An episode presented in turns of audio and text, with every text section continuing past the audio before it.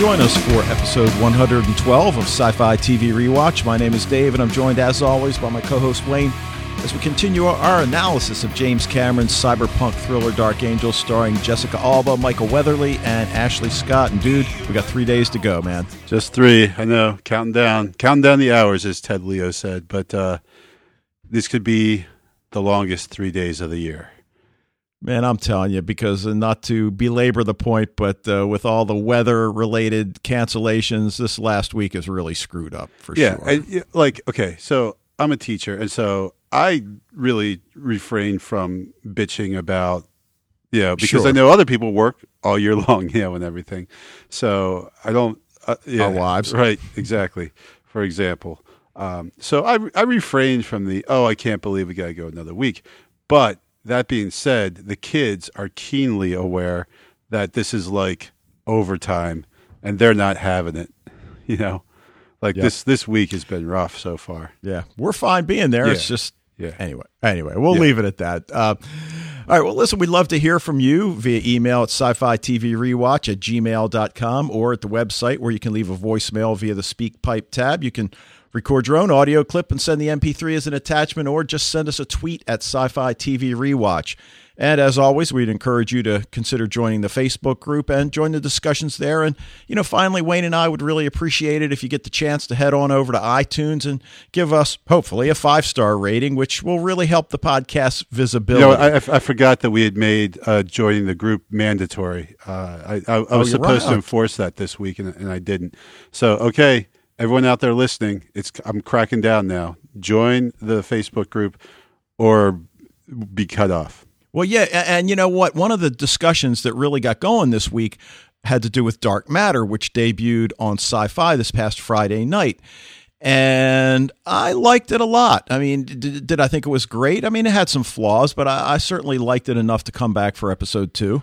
Um, yeah, you know, I I didn't watch it because I just I'm not at all interested in picking up a new show. You know, I'm actually kind of feeling a little exhausted from.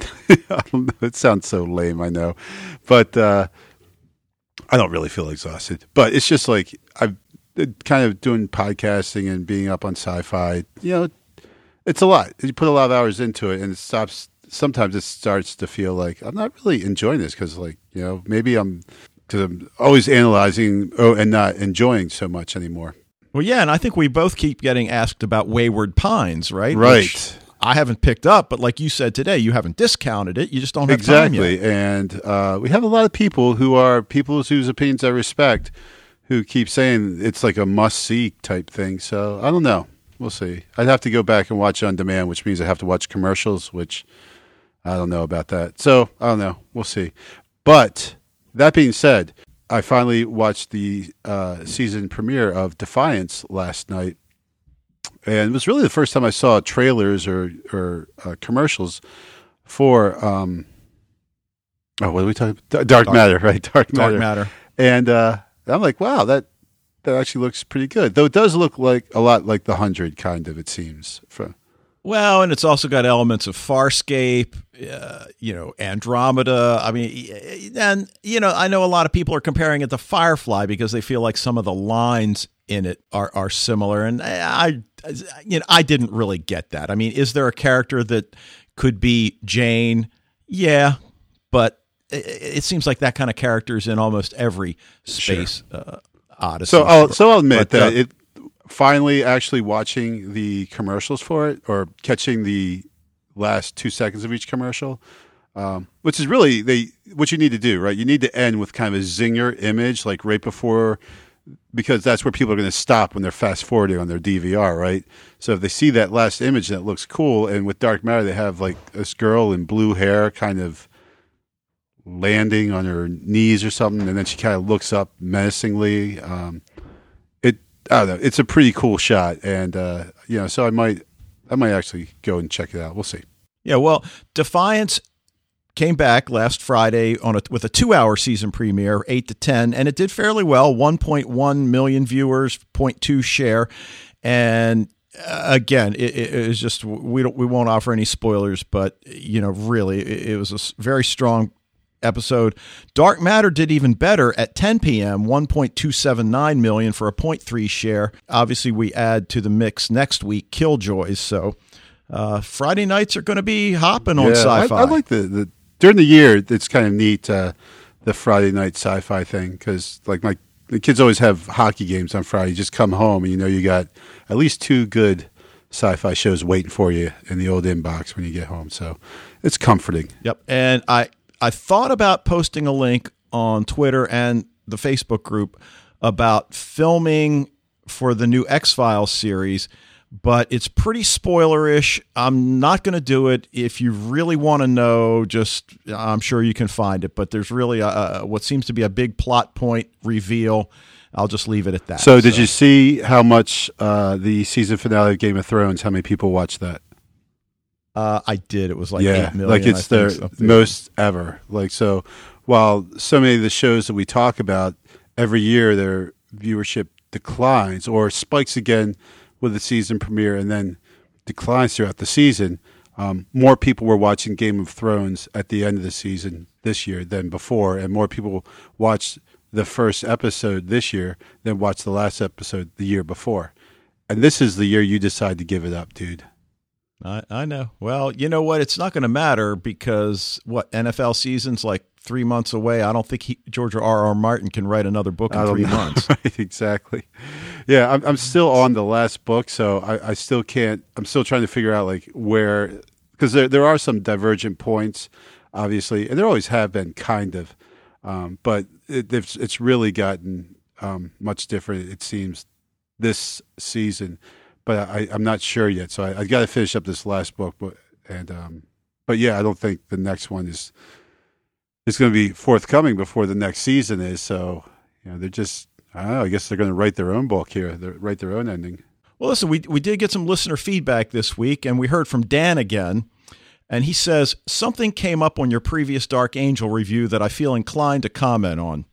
Contrary to popular opinion, I feel there are too many strong female characters on television to the point that the writing has suffered and the character type has almost become a cliche, especially among genre shows. It's like there's a network mandate to have strong female leads, and the current crop feels watered down and generic. I know that television has its trends and everything is eventually recycled, so it could just be this that I'm noticing.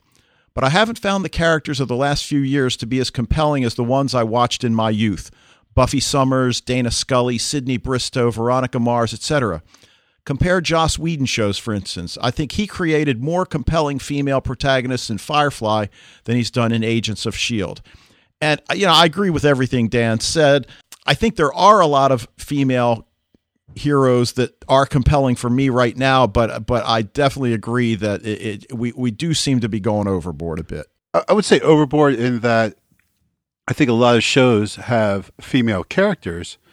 I think the key word there is strong female characters, though, and strong not mean like she's a strong woman who stands up for herself. I mean like compelling is is the word I think you just used, and I think those are still pretty few and far between. You know, Yeah, like you said, there are tons of them that have strong female characters, but you know, is the the lead character, the the character around which the show is Right. built, you know, eh, you know, like Buffy Summers, Dana Scully, Sydney Bristow, Veronica Mars, all of those would would qualify. Do we see that now? And I think the answer in a lot of cases is yes. Does it impact my enjoyment of the shows?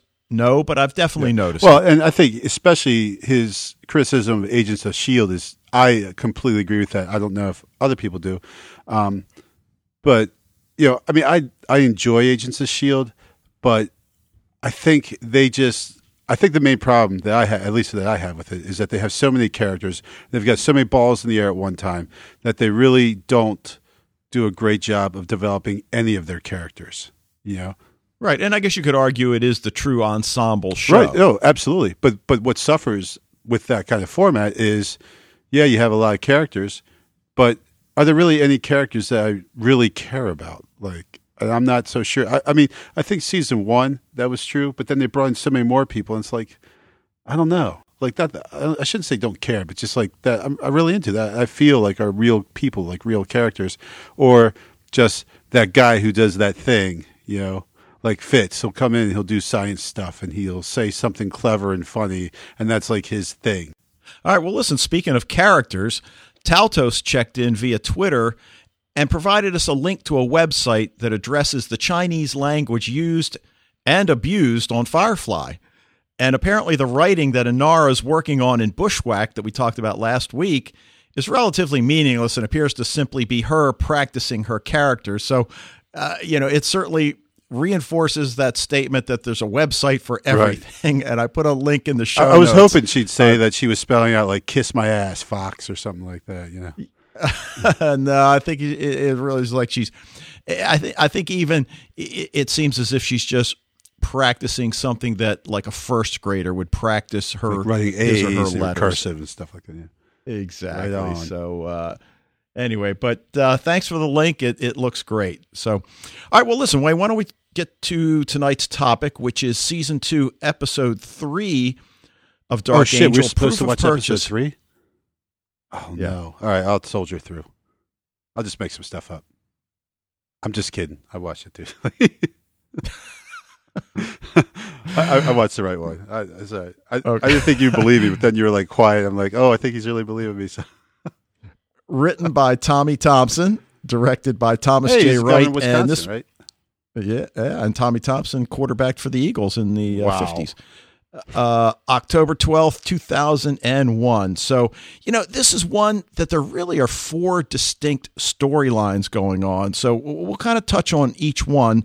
And they're all pretty equal, which is certainly unusual for uh, you know a 42 minute television show. But the opening scene, we're in an, this underground fight club, cage match style of fighting. I'm not up on my you know ultimate fighting. Is that yeah or MMA? I guess they call it. I'm not really. I don't know much about either. But my I actually in my notes wrote was that a thing back then in the early 2000s? I and my guess is no. Yeah, I think it might have been kind of a nascent thing or you know a growing thing. I don't know if it was as big then. Obviously, it was nowhere. It was as big then as it is now.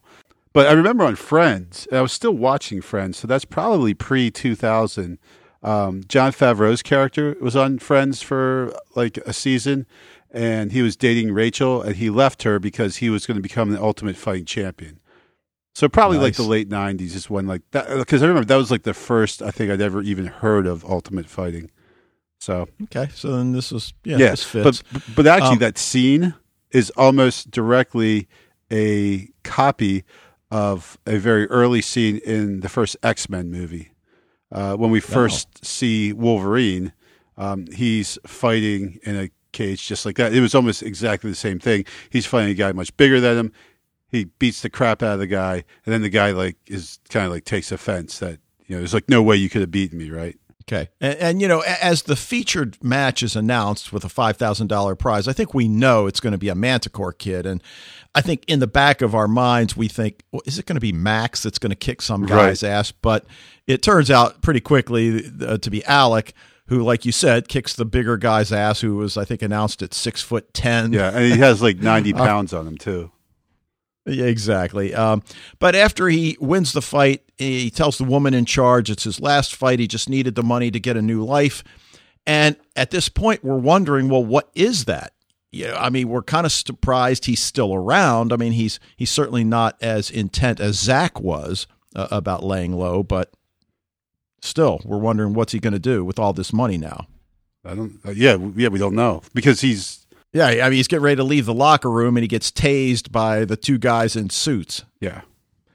And we go to we go to commercial. Um, so, what do you think so, of this continuing with the third person voiceover for the uh, the opening credits? I don't yeah, like it I'm still. Not, not a, not a big fan. I thought it was kind of cool when they did like the first one. I just assumed it would go back to what it was before, which was nothing. Um, right, Right. Right. Exactly. Which is just the music, which is a great theme song, or whatever you know, great title sequence song. Um, yeah, and and, and title and, sequence right, the visuals. visuals. right? And now they have the whole voiceover. Um, yeah, don't care for it. So, all right. Well, well, you know, I'll I'll just assign it a letter. The A story revolves around Max and Logan trying to secure a cure for the virus. And, and this is certainly one of the plot points that, you know, we'll talk a little bit about tonight that how long are they going to carry this on, this, you know, contrived uh, means of keeping them Yeah, well, apart. at least one more episode. well, so Max is at Logan's for dinner, and she is in an ebullient mood. We've really never seen her happier. You know, as they're talking while he's preparing the mo- the meal, asks her to stir the sauce. She instinctively tastes it, and then he's like, uh, Dude. and then uh, realizes what she did, and you know, it's is she overreacting? Um. Well, that's a that's a good question, and I kind of wondered that myself. I, uh, I I- you know, I, I have to go with no. Okay. I mean, I, I think at this point she knows what the deal is. You know, it's like you either have to accept it or not. Obviously, she's mad at herself, but you know, tells him she's leaving. He tries to stop her. It's like, look, we got salad, we've got you know wine. I can rustle something else up. You can even have it still. It shouldn't be this difficult. Uh, I, I guess, unlike you, I do feel she's being a little too sensitive about it. Yeah, I, I don't know. Um, I just think that I mean, sh- she literally can kill him with a touch, right? So Sure. And, and and then they that little scene where they touch hands Yeah. through that transparent window or door or whatever yeah, it is. that was nice. yeah, it was. but uh, but, yeah, I, I don't know. I don't I don't think she's because I think I I I think she's so she's so cognizant of just being in the same room with him is such a risk, you know. okay, so you don't think it has anything to do with her just being afraid? Well, I think that's point. that is probably the really the underlying motivation behind all of it, right?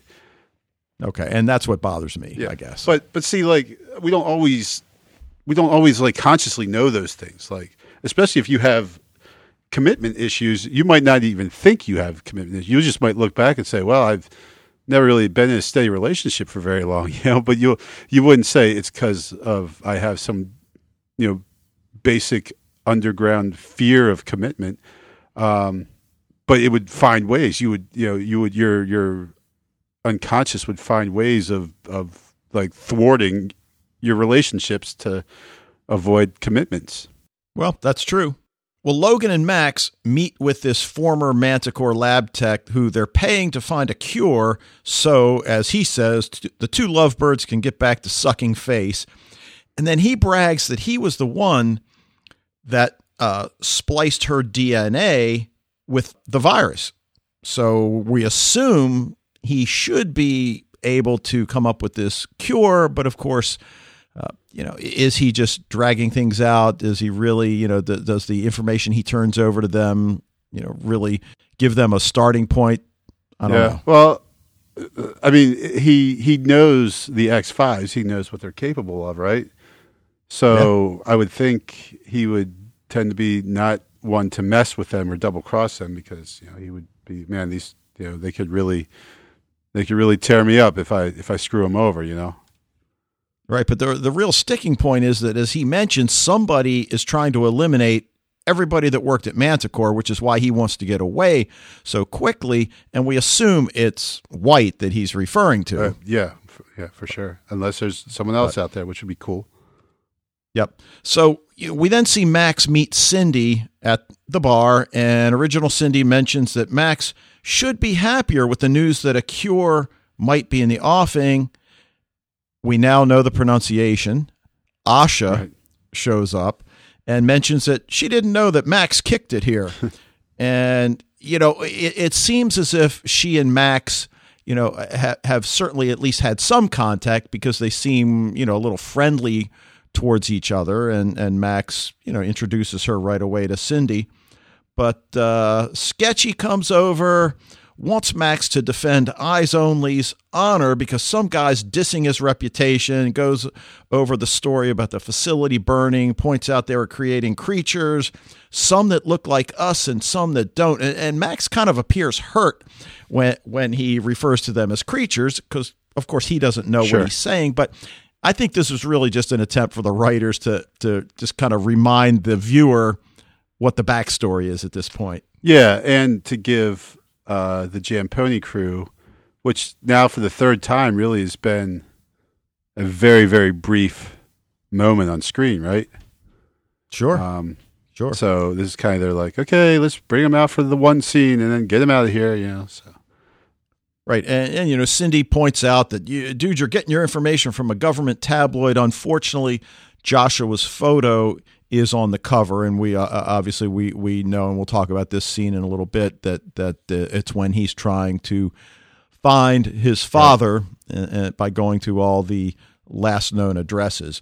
Okay, we're back at Logan's, and Max is seeking his help tracking down Joshua before the authorities get to him, and he's so not ready to be in the world. And of course, she blames herself for releasing him, which you know to a large extent is true. Oh, but what was she going to do? The alternative. Yeah, what was she going to do? Sure. Like, otherwise, he would be dead. So, um, yeah, and and that's one of the things we've learned about Max is she she takes all of this on Absolutely. herself, even though she it, it, it's not right, deserved. Right. She she definitely has a uh, an overdeveloped sense of re- responsibility. I guess we call it. Both she and Logan seem shells of themselves as they struggle with being unable to engage in, in you know in some form of physical human contact. And then, of course, the next thing you know, Alex shows up, taking Zack's place in, in that uh, Right. regard. Uh, we don't know his intentions at this point. Reluctantly and against Logan's recommendation, she takes Alex to Terminal City. I was a little surprised he'd never heard of it. I mean, we've never heard of it, but Yeah, we thought he'd be a little bit better informed, right? Right, because that's where she'd go. And it turns out it's an old biotech lab that lost containment and was never cleaned up. So, uh, you know, I don't think we're talking about uh, nuclear waste, but but certainly a lot of toxic Right. chemicals, and things it like was that. uh, you know a really good you know kind of remember this is post-apocalyptic kind of moment, right? Um, Sure. Because every now and then we we kind of forget that the outside world is is all you know all messed up. Right, and, I can't remember which ones said it that it's a good thing we're inoculated against all this kind of Right. stuff. Now, all right, so then back at Logan's, she notices he sold the Hockney painting to finance the guy who claims he's close to the antidote for Max's virus. is, there's there's my He- answer because I, I still was at the beginning of this. I'm still writing. How is he still in this apartment? Where is he getting this money from? Right. And we find out. yeah, the apartment looks nicer, I think, as each week goes by. But uh, Yeah. uh, he hands her a pack of money and tells her that the guy wants her to come by tomorrow. And then she tells him that she really wants this. And, and we assume, you know, them being together. And I think he's certainly uh, questioning it. I mean, her proclivity to running is probably starting to wear on him. And I think she knows this at this point, which is what, you know, prompts her to say that.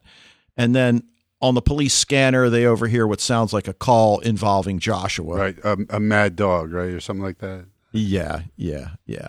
Now, the B story revolves around Alec trying to buy his freedom by bringing in manticore beings, right? We, we said at the at the end of the cage match, he's in the locker room, he's got his money, he's going to go his way and he gets tased and it's these guys that are trying to clean up the manticore mess and they're ready to kill him, but he says, "Hey, who who better to track down manticore beings than a manticore kid and you know they they buy it and he you know he makes the deal But th- but they also put the like the little bomb in, in into him, right? That uh, that's in the back of his neck.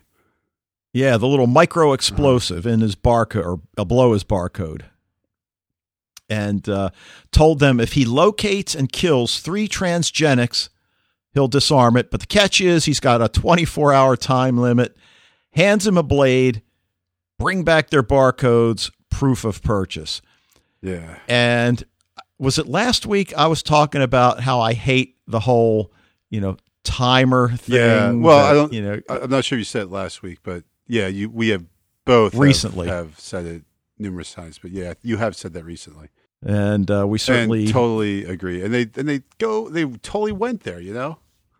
yeah, yeah.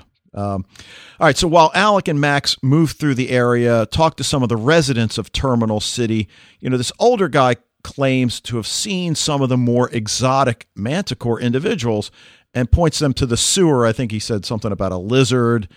And while down there, uh, Max returns Logan's page and turns out his police contact gave him the address for Joshua's break in somewhere sector 6 and it turns out to be the home of a Sandeman and she you know fills Alec in that Joshua called him father they split up she goes to track down the lead and we still wonder whether or not Alec is going to try to turn in Max Right. at this point Right. Because he could have.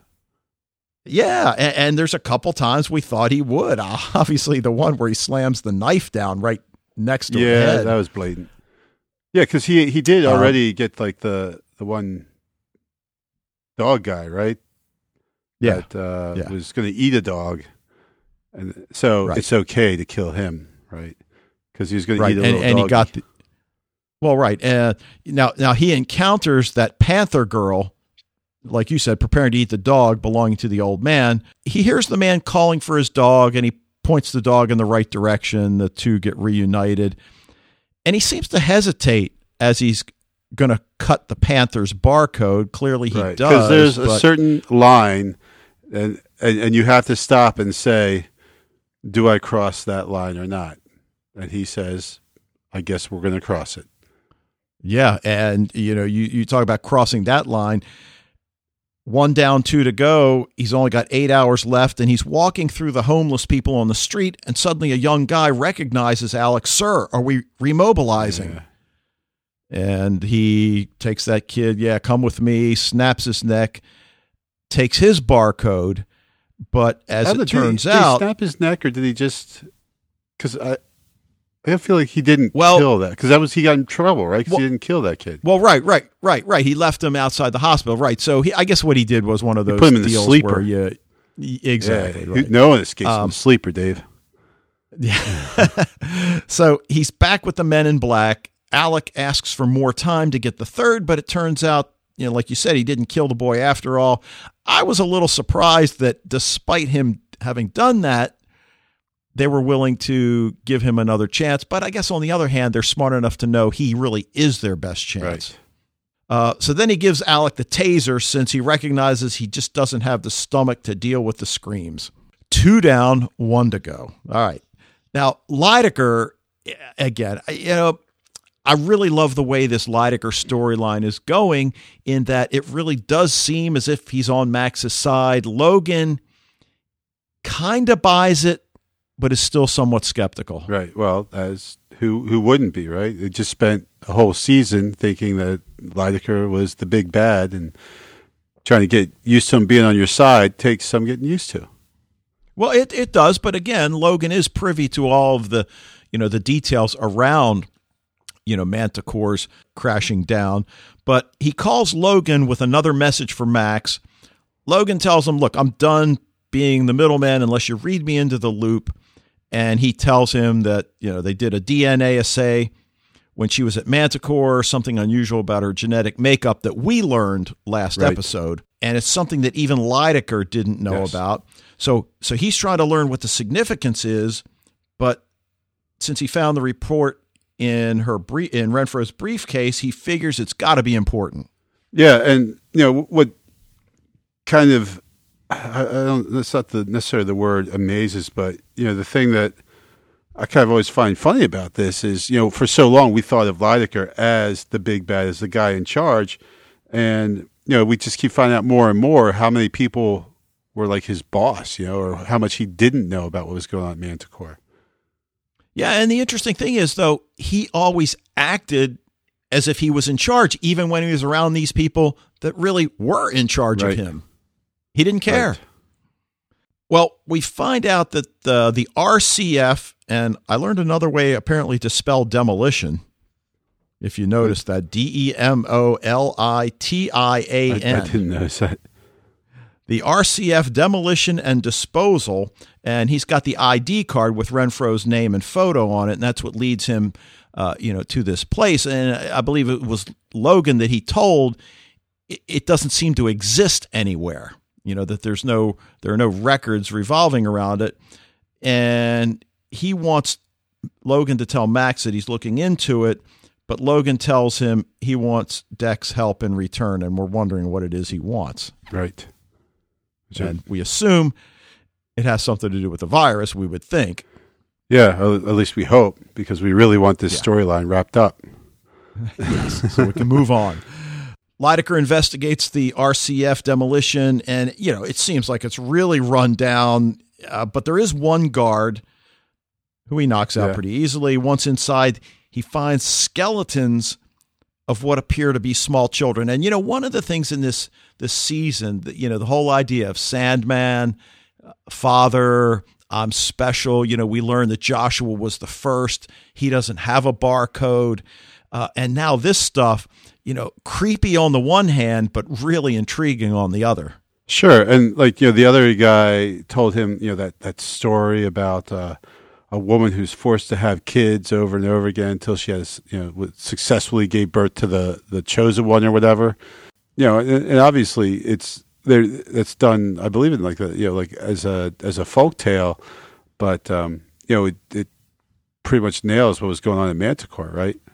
Well, well, right, and now we've got to figure out how that all ties in because you know, like you said, we he finds the skeletons. You know, we see that they are, you know, the skull on one is is deformed, and that comes out in in the legend, uh, but mentions a burial site, a Colombian Indian burial site from the 1800s. So that's not all that Right. long ago, and you know this this 14 year old boy that they used to breed with uh, I mean, where did he come from i mean it, it seems as if he was the the special one Mhm.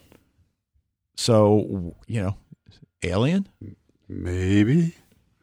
yeah i mean but but either way Lydecker sees all of these indications that tie into the Manticore logo.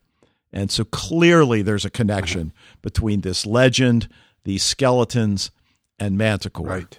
And, and that's cool. I mean, that's that's the kind of stuff I, I really like. You know, I like when you have like the mysteries like that, and there's there's something going on we don't know what. That's that's kind of like why we watch sci-fi, right?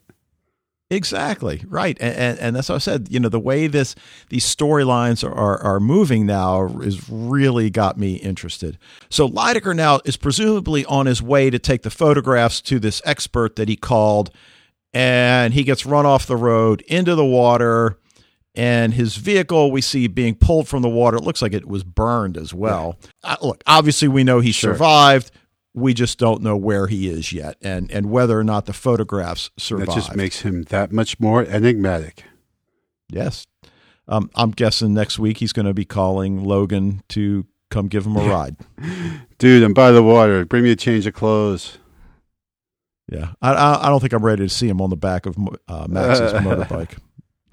But, uh, and then, you know, the fourth storyline focuses on Joshua searching for Sandman. And, you know, the whole search for identity thing, uh, y- you know, obviously is a big part of Dark Angel. You know, we've seen it with Max in a lot of season one. Sure, and, you, you really think about it, like her search for her mother, like which was such a motivating factor for her, is kind of like just Mhm. uh, back burner type stuff now. Yeah. Now, now this story was one of the actual first in the episode, and, and we, we see this fetish photographer taking shots of a woman cleaning her Yeah. apartment. And I love that she turns on the vacuum. He reminds her, "Well, no one's going to hear it. Yeah, but I might as well get it done." Yeah, well, we're at it. yeah. Um, but then she hears something outside. Suddenly, Joshua bursts in. Where is he? And he goes from room to room as the woman un- unsuccessfully calls the police. But the photographer snaps a picture. Uh, what were those called? Oh, Polaroids, Right. Yeah, right? Yeah. Uh, yeah, it's been a while since we've seen one of those. yeah, you're not kidding. But now, obviously, there's a record of his existence. But though, you know? Um, I think we we went somewhere with like the kids, and they're like, "Get your picture taken for, like for five bucks," and then like the guy comes out with one of those, like, "Really? You're gonna take an instant Polaroid? I just paid five bucks for that? Seriously?" yeah, but you could write something in You- marker on yeah, the you can. True. we later see that they've tracked Joshua down.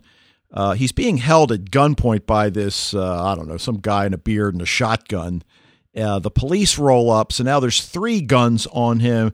We hear Max's motorcycle come up, and she does that thing she's been Right. doing of late, where she slides in, knocks him down with There's her got to be rear like a wheel. name for that move, you know. Like, There probably is. Joshua disappears, uh, you know, without her talking to him. Now, Logan pieces together what the problem is and realizes that Joshua is using a pre pulse directory for addresses of Sandmans or Sandemans. So he's now got a lead on where he's headed next because he realizes he's just going straight down the list in Right. order. And There's just one place left, right? exactly right now, Of course, Uh, as my mom said, you know, whatever you're looking for, it's always going to be the last place that you look to find it, Oh. right?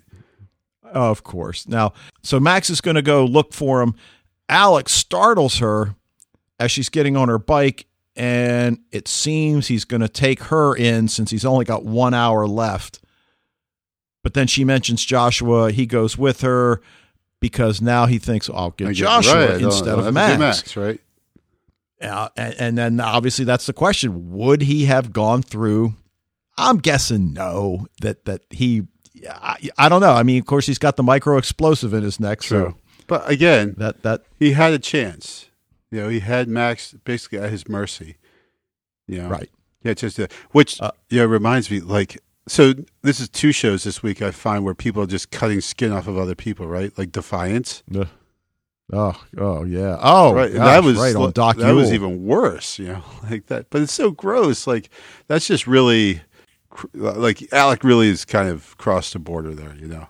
I was going to say that's crossing the line. Um, but they go to the address. It's been demolished. She notices Joshua kind of picking through, you know, books and things like that. You know, they hug, and now we're still wondering what's Alec going to do. He tases them both, ready to take Joshua's barcode, except he doesn't have one. Right. I was Yep. first, special. And says there's no other way. Obviously, he can't do it to Max, slams the knife into the ground. And uh, the three of them go to the Manticore lab tech that, that Max is supposed to meet. And, you know, they're hoping, which of course he can, would disarm the micro explosive. But apparently, the only number he knows is 10,000. Yeah, a little weasel, you know. Like, why did Max say, "Listen, how about this? You do it, or I crush you into little pieces and break every bone in your body as you watch." How about that? Yep. Yep. So Alex only got half the money, gives it to him. This is obviously the, the 5000 he got for fighting. Max gives him the money that Logan gave to her for the virus antidote. And of course, we get the clock ticking down eight, seven, six. I'm like, are you yeah, kidding I know. me? I know. Okay. Okay. And, and look, I, I really like the episode. Uh, don't get me wrong, but uh, not Yeah. this part.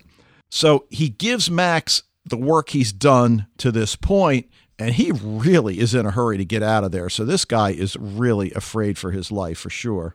But she's now got to find another Manticore tech that can complete the work. And and obviously he's not the only one that knows they're being hunted down. So obviously, this is going to be something she's going to have. I would think that's going to be one of the major conflicts in the coming Sure. weeks. Sure. And you know, it's just. I mean, I, I, I'm not a shipper, so I'm okay. But you know, there's, I, I, I can feel frustration out there. As you're just like, come on, let's. You know, like what other barriers can you put up between Logan and Max, right?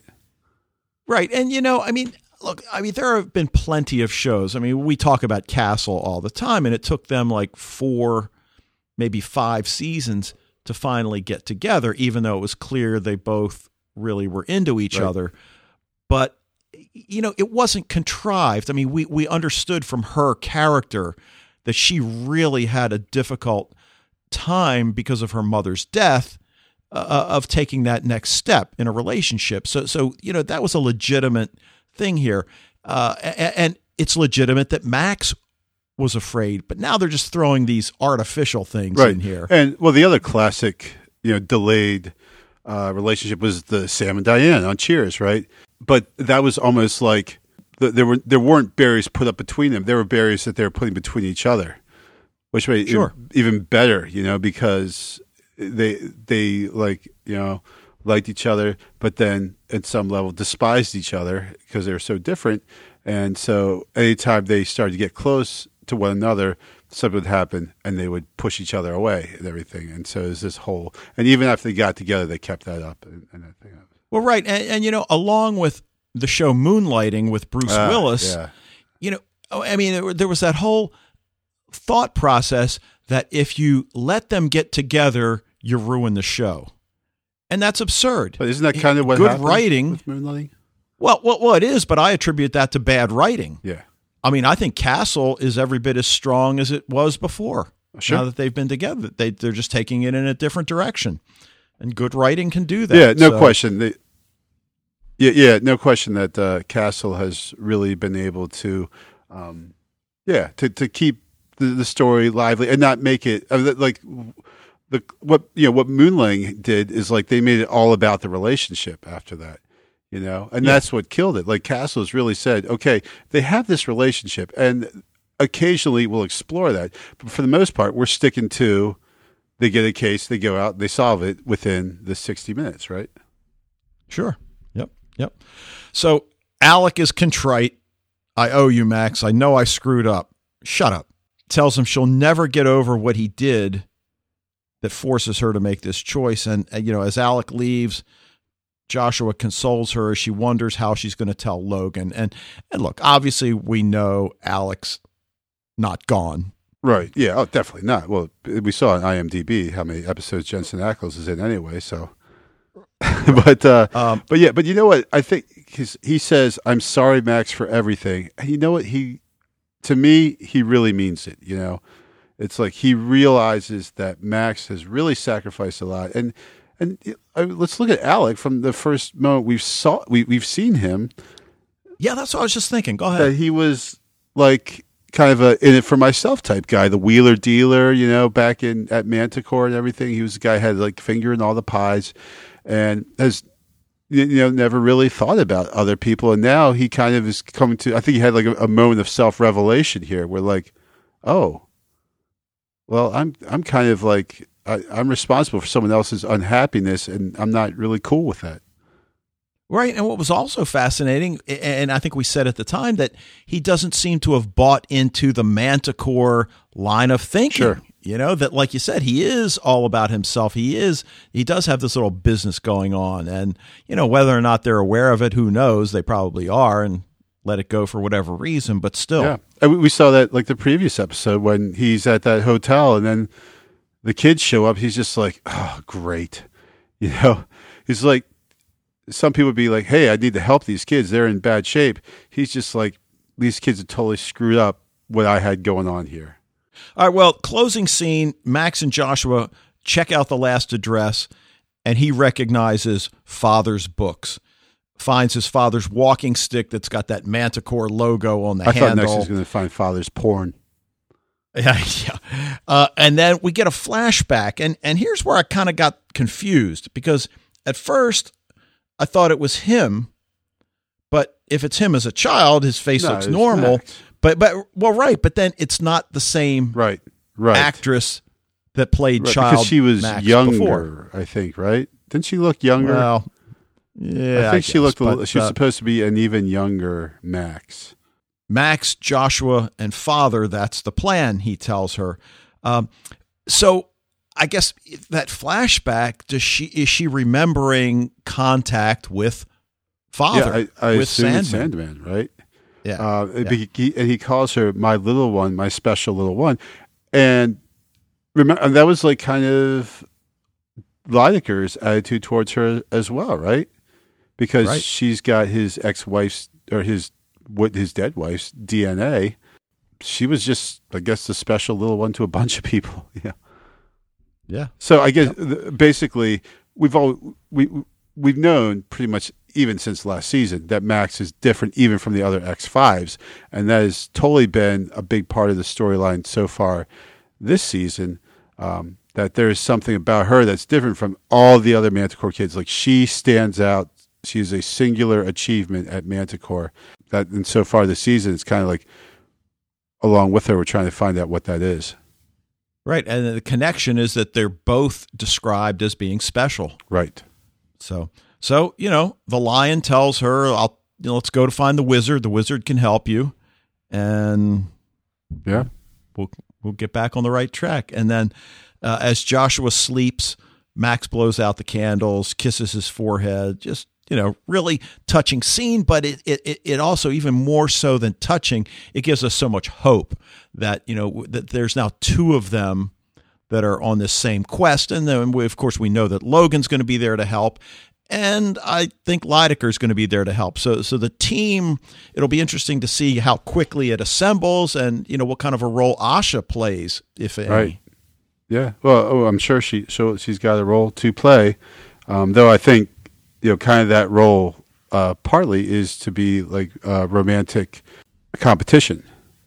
Yeah, I hope it's more than that. I, no, I'm sure it will be, but I think that is yeah. part of it. Um, I think, but I've gone yeah. on about that. So I just I, I well, like the. Uh, oh, I'm sorry. Go ahead. Well, I was just going to say because we know that she likes Logan. Right. Right. Right. Right. Yeah. I mean, come on. She didn't have to leave her guns sure, there in that episode. She didn't have to. But that's right, a so, uh, stanza. All right. So Uh, obviously, one of the questions is father still alive? I think well, we have to assume course. the answer yeah. is yes. Right. Right. Of course. Will the search for Sandman and Lydecker's investigation into RCF intersect soon. I mean, I think we know they're going to intersect. It's just a question of how soon, and, and hopefully it's not something that they had planned for season. And will three. it intersect with the search for Spock? Right. right. Uh, so, is there a connection between this Indian myth and Manticore? Uh, but of course.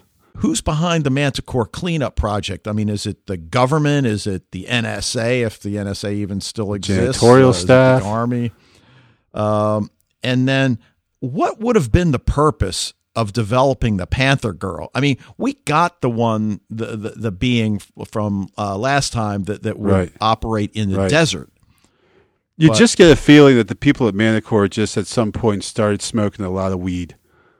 And they're just like, uh, all right, dude, here's what we're doing tomorrow. You know be really cool?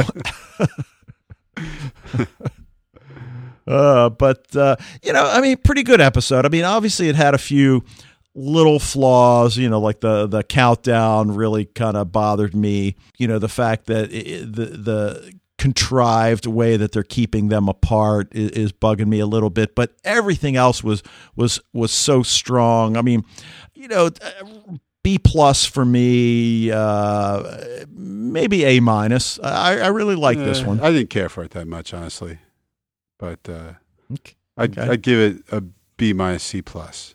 I think. Okay. But uh, but that's just me. You know, I I I I, I, I can see intellectually that that there was a lot of good stuff going on. I guess what I thought, I think, kind of reminiscent to what I said with um, Agents of Shield. I think they were maybe trying to do like too much and covering too many stories at once instead of just following one strong story arc. But you know, otherwise, hey, Jensen Ackles was in it. I'm good with that. Yeah, I mean, what the heck? You think you're Game of Thrones or something? Yeah, um, yeah. Talking about storylines, right? But right, uh, but I don't know. It's yeah, yeah. You got a good point there. I can't argue with that. All right, now one one last thing I want to mention uh, before we you know close this out. Obviously, people know we're teachers. Uh, I've had my students doing podcasts of genre television shows, and I, I got a couple that I think are pretty good. And what I'm going to do is post them as Take Five episodes. So they're a little longer than than Take Five. They're about you know twelve to fifteen minutes long. But I, I hope the listeners find it interesting. I mean, because hey, this is this is the future of podcasting. I mean, I, I think some of these kids, if they choose, really would would do a, a, a, really fine job. So look for a couple of these or in the upcoming hopefully weeks. they'll be actually productive citizens of the society instead. Yeah, that too. All right. Well, listen, we want to thank you guys for joining us tonight. We'd love to hear from you about Dark Angel, Firefly, or anything else you think we should be watching. Also, like to encourage you to join the Facebook group, and if you're already a member, spread the word. Emails to sci fi TV rewatch at gmail.com or voicemails via SpeakPipe, which you can access through the website. And we'll be back next week with episode four of Firefly entitled Shindig. Oh, but Shindig. Until then. Okay, so, well, so yeah, really, Michael has kind of really started this whole podcasting thing, Dave. You know, he's kind of like with Continuum and everything. Like he really got the ball rolling on this, and you know, he made us, and he'll make you better.